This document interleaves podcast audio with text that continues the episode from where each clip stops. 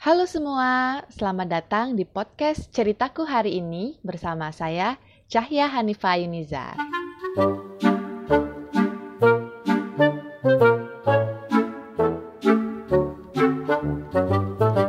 Di podcast pertama ini, saya akan memulai dengan perkenalan. Kemudian, saya akan mengutarakan kira-kira apa sih hal-hal yang mendorong saya untuk membuat podcast dan berbagi cerita dengan kalian semua.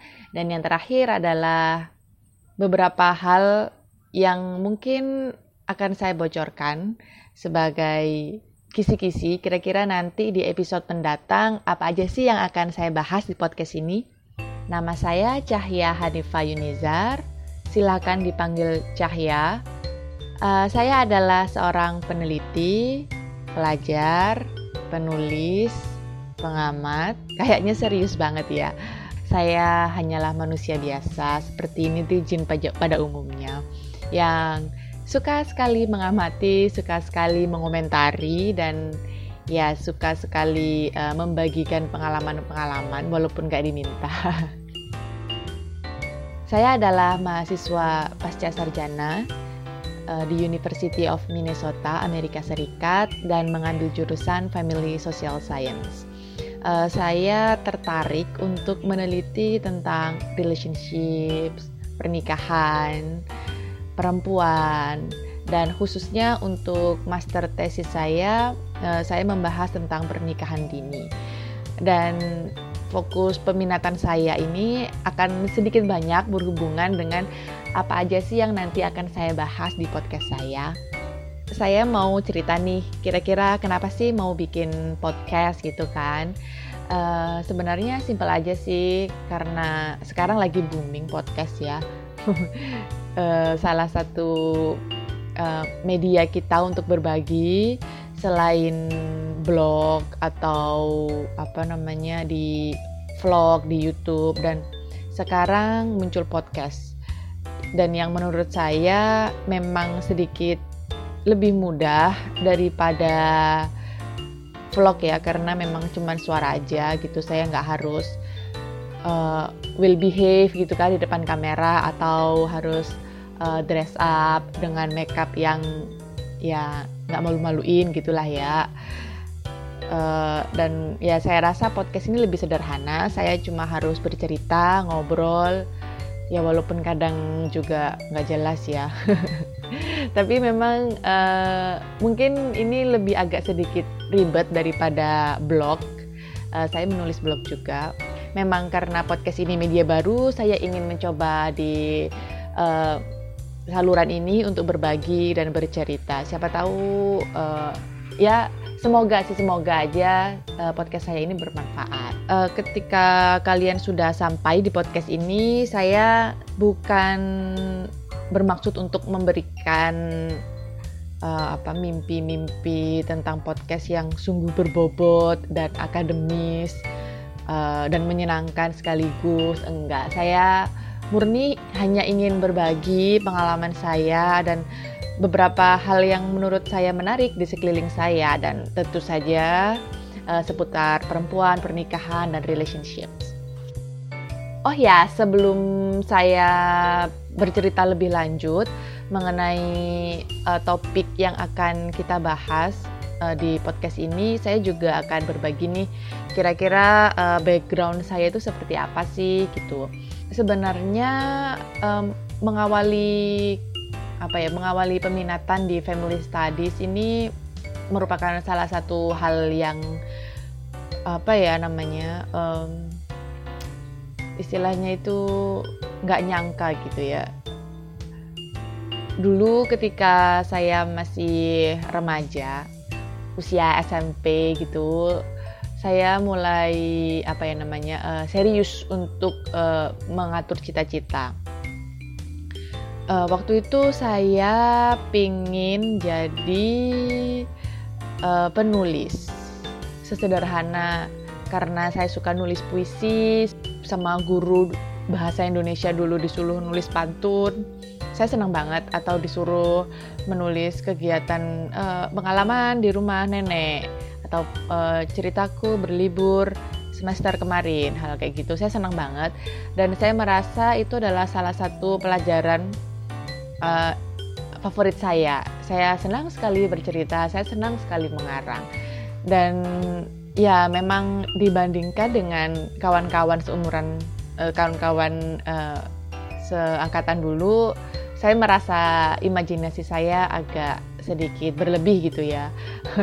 saya merasa pemikiran saya agak agak sedikit aneh dan nggak sama lah dengan teman-teman. Dan uh, saya merasa awalnya saya kok gini ya gitu amat ya gitu. Norak banget.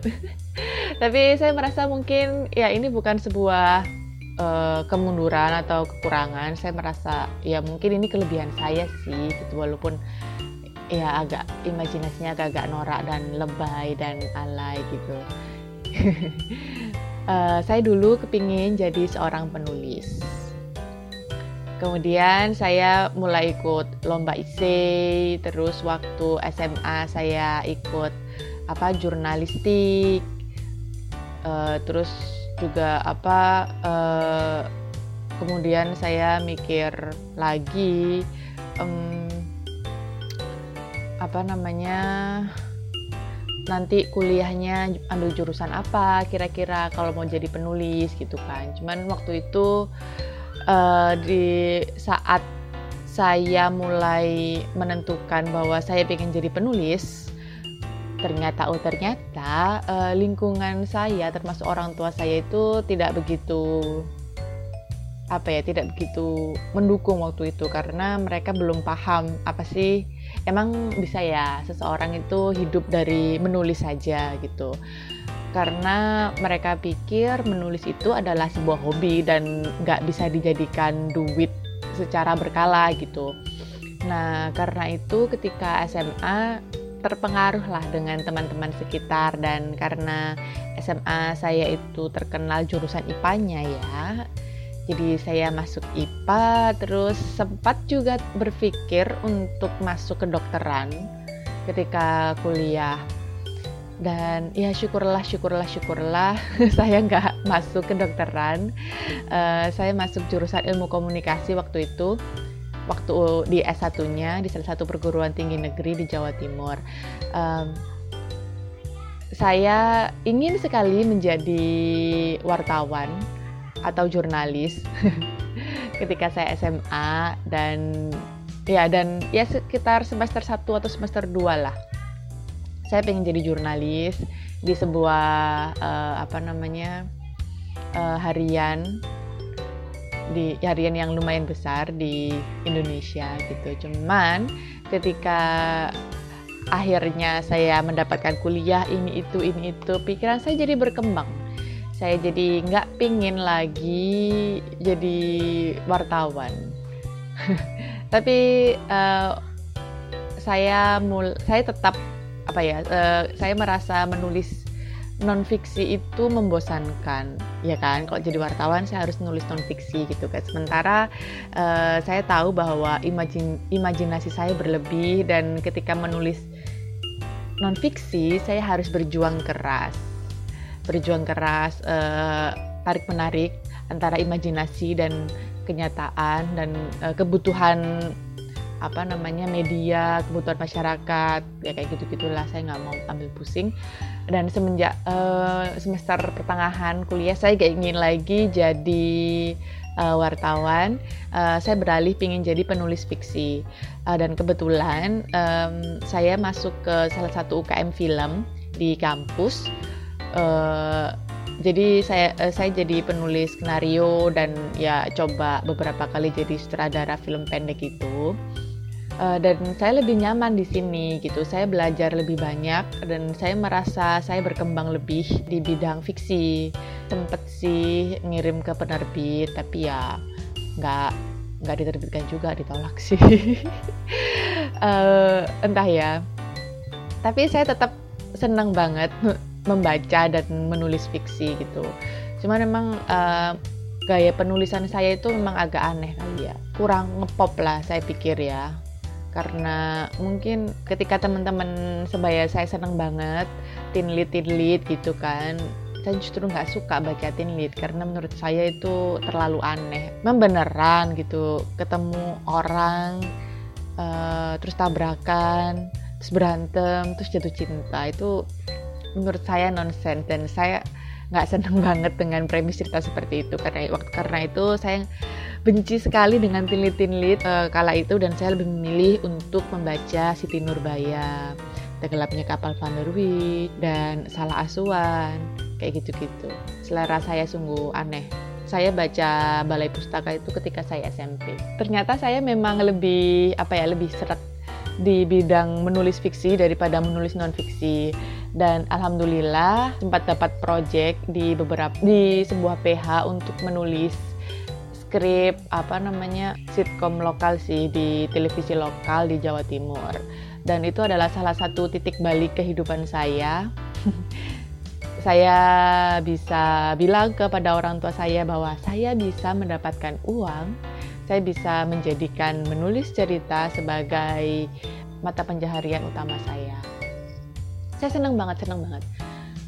Kemudian setelah lulus kuliah saya uh, ternyata uh, bekerja terjerumus uh, di sebuah apa namanya uh, agensi periklanan digital. Walaupun ya memang uh, dunia agensi itu juga dunia non fiksi cuman saya merasa itu apa jiwa-jiwa atau imajinasi-imajinasi fiksi saya itu masih dipergunakan di sana gitu. Jadi saya masih sering bikin storyboard untuk iklan atau untuk apa namanya kayak eh, video-video gitu. Jadi saya merasa ya di dunia agensi, di dunia copywriting itu keinginan menulis saya juga terlaksana, tapi juga eh, nggak uh, fiksi, nggak non fiksi non fiksi banget gitu dan ya lumayan lah saya bisa hidup dari situ. Nah kemudian kemudian kemudian ketika beberapa tahun saya uh, mengabdi jadi seorang hamba korporat di agensi, saya merasa kehilangan uh, tujuan hidup saya. Uh, saya merasa se- pekerjaan ini memang oke, okay, memang menjanjikan untuk kehidupan saya. Cuman saya nggak pengen selamanya ada di bidang ini gitu. Saya merasa bidang ini bukan bidang terminal saya. Dan saat itulah uh, pikiran saya berkecamuk. Kebetulan juga waktu itu orang tua saya juga bertanya, kenapa sih kamu nggak ngelanjutin aja kuliah lagi gitu? Ya menarik juga sih kuliah lagi gitu. Dan tapi um, ketika saya bilang ke orang tua saya ketika nanti saya kuliah lagi, saya maunya jurusan yang uh, saya inginkan kayak relationships, interpersonal communication, family studies ya hal-hal kayak gitu. Orang tua saya sih pertamanya juga ngapain kamu kuliah kayak gitu? Emangnya mau buat apa gitu? Terus kemudian saya berpidato saya berpidato lah kepada orang tua saya. Saya kuliah itu bukan untuk cari duit, tapi saya kuliah untuk cari ilmu. Kalau misalnya nanti saya butuh duit, ya udah saya akan mengamalkan ilmu itu dan ya pasti ada lah, pasti akan ada aja kerjaan yang datang kepada saya. Dan itu adalah kata-kata yang juga saya lontarkan kepada orang tua saya ketika saya lebih memilih uh, ilmu komunikasi daripada kedokteran uh, ketika sarjana dulu. Saya bilang ke orang tua saya, ya saya kuliah kan juga bukan untuk kerja, saya kuliah untuk cari ilmu gitu. Dan komunikasi itu adalah ilmu yang akan saya pakai selamanya sampai saya nanti mati gitu. Dan ya pasti ilmu itu akan saya pakai dan pasti bermanfaat. Kalau misalnya saya punya ilmu bermanfaat, ya pasti saya akan dapat pekerjaan yang saya inginkan. Saya bilang gitu ke orang tua saya. Dan ketika sama sama kasusnya ketika saya milih uh, family social science, saya bilang ke orang tua saya, ya nanti pasti saya akan berkeluarga dan ilmu tentang keluarga pasti akan berguna. Either saya bekerja atau enggak, pasti ilmu itu akan kepake juga nantinya. Saya bilang gitu ke orang tua saya dan orang tua saya akhirnya ya setuju. Oke lah terserah kamu mau uh, kuliah jurusan itu dan ya terserah kamu gimana caranya. Dan kebetulan um, jurusan ilmu keluarga ini cukup cukup jarang di Indonesia ya. Setahu saya hanya ada satu kampus perguruan tinggi negeri yang uh, menawarkan jurusan ilmu keluarga gitu. Cuman karena saya tidak begitu serak dengan kampus tersebut, saya memilih untuk menimba ilmu keluarga dari negara asalnya di Amerika Serikat dan di sinilah saya sekarang. Saya menjadi mahasiswa uh, Master Family Social Science. Dan ketika saya flashback kembali, ketika dulu semasa remaja saya, saya berpikir, hmm, sepertinya ini memang yang saya cita-citakan dari dulu gitu tanpa saya sadari. Saya sudah berhasil jadi penulis, tapi ternyata memang ada satu lagi cita-cita saya yang memang tidak saya keluarkan, nggak saya keluar-keluarkan dan nggak saya ceritakan kepada orang lain, tapi sepertinya ada dalam hati dan sanubari saya hingga saat ini. Yaitu saya pengen uh, apa ya pengen jadi seorang konsultan atau konselor uh, relationships. Jadi um, saya dulu waktu SMP senang banget dengerin curhat teman-teman saya soal pacarnya soal kehidupan mereka dan sebagainya. Saya yang waktu itu nggak punya pacar ya sok-sokan aja kasih saran ini itu ini itu. Tapi ya walaupun nggak tahu ya mungkin saran yang bodoh atau saran yang kayak gimana. Uh, saya senang banget saya menikmati setiap detik teman saya bercerita kepada saya. Saya itu senang banget saya menikmati dan ya mungkin karena saya suka mendengar cerita saya dapat inspirasi saya bisa menulis dan sebagainya. Entah saya senang aja dengerin masalah orang hal itu terus-menerus saya asah tanpa saya sadari. Saya lumayan cukup sering dijadikan teman curhat bagi teman-teman saya.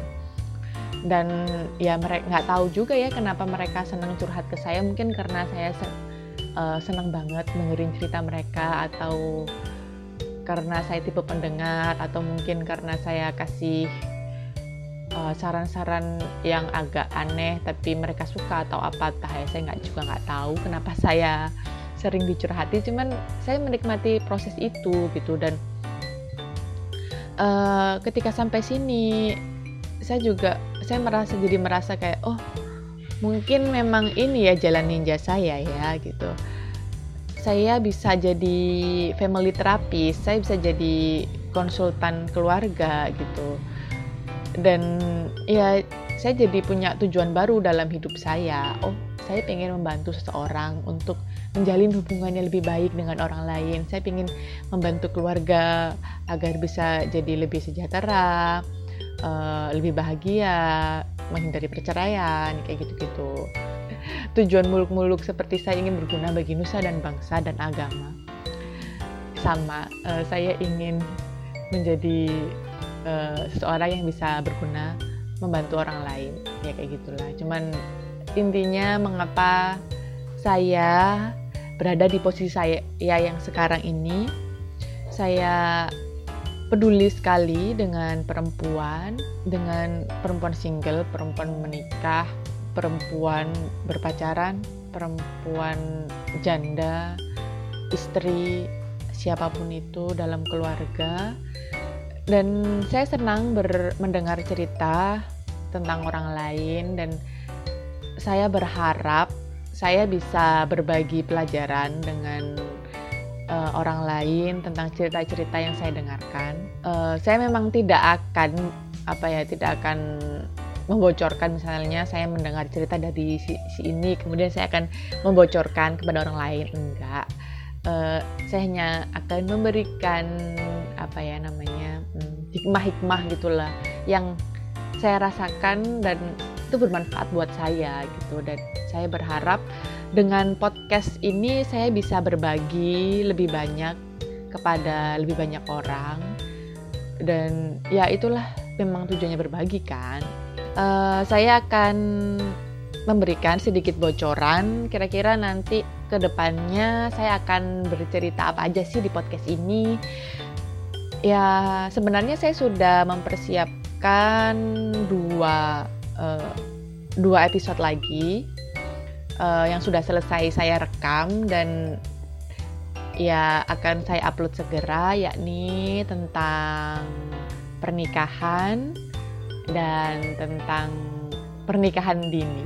Uh, dua cerita ini tidak akan terlalu tidak akan saya bahas secara teoritis karena ya siapa sih yang mau dengarkan tentang teori-teori gitu yang terlalu daki-daki saya akan bercerita uh, situasional banget berdasarkan pengalaman saya dan apa sih yang saya rasakan waktu itu. Dan ya uh, semoga aja konten-konten yang nanti akan saya bagikan gak bosenin dan bermanfaat buat kalian semua. Jadi buat pelajaran saya juga agar bisa berbagi lebih banyak kemudian apa ya uh, lebih teratur lagi bikin konten dan sebagainya.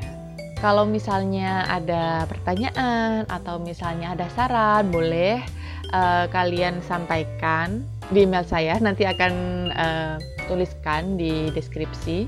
Ya begitu aja. Sampai jumpa di podcast episode kedua. Bye bye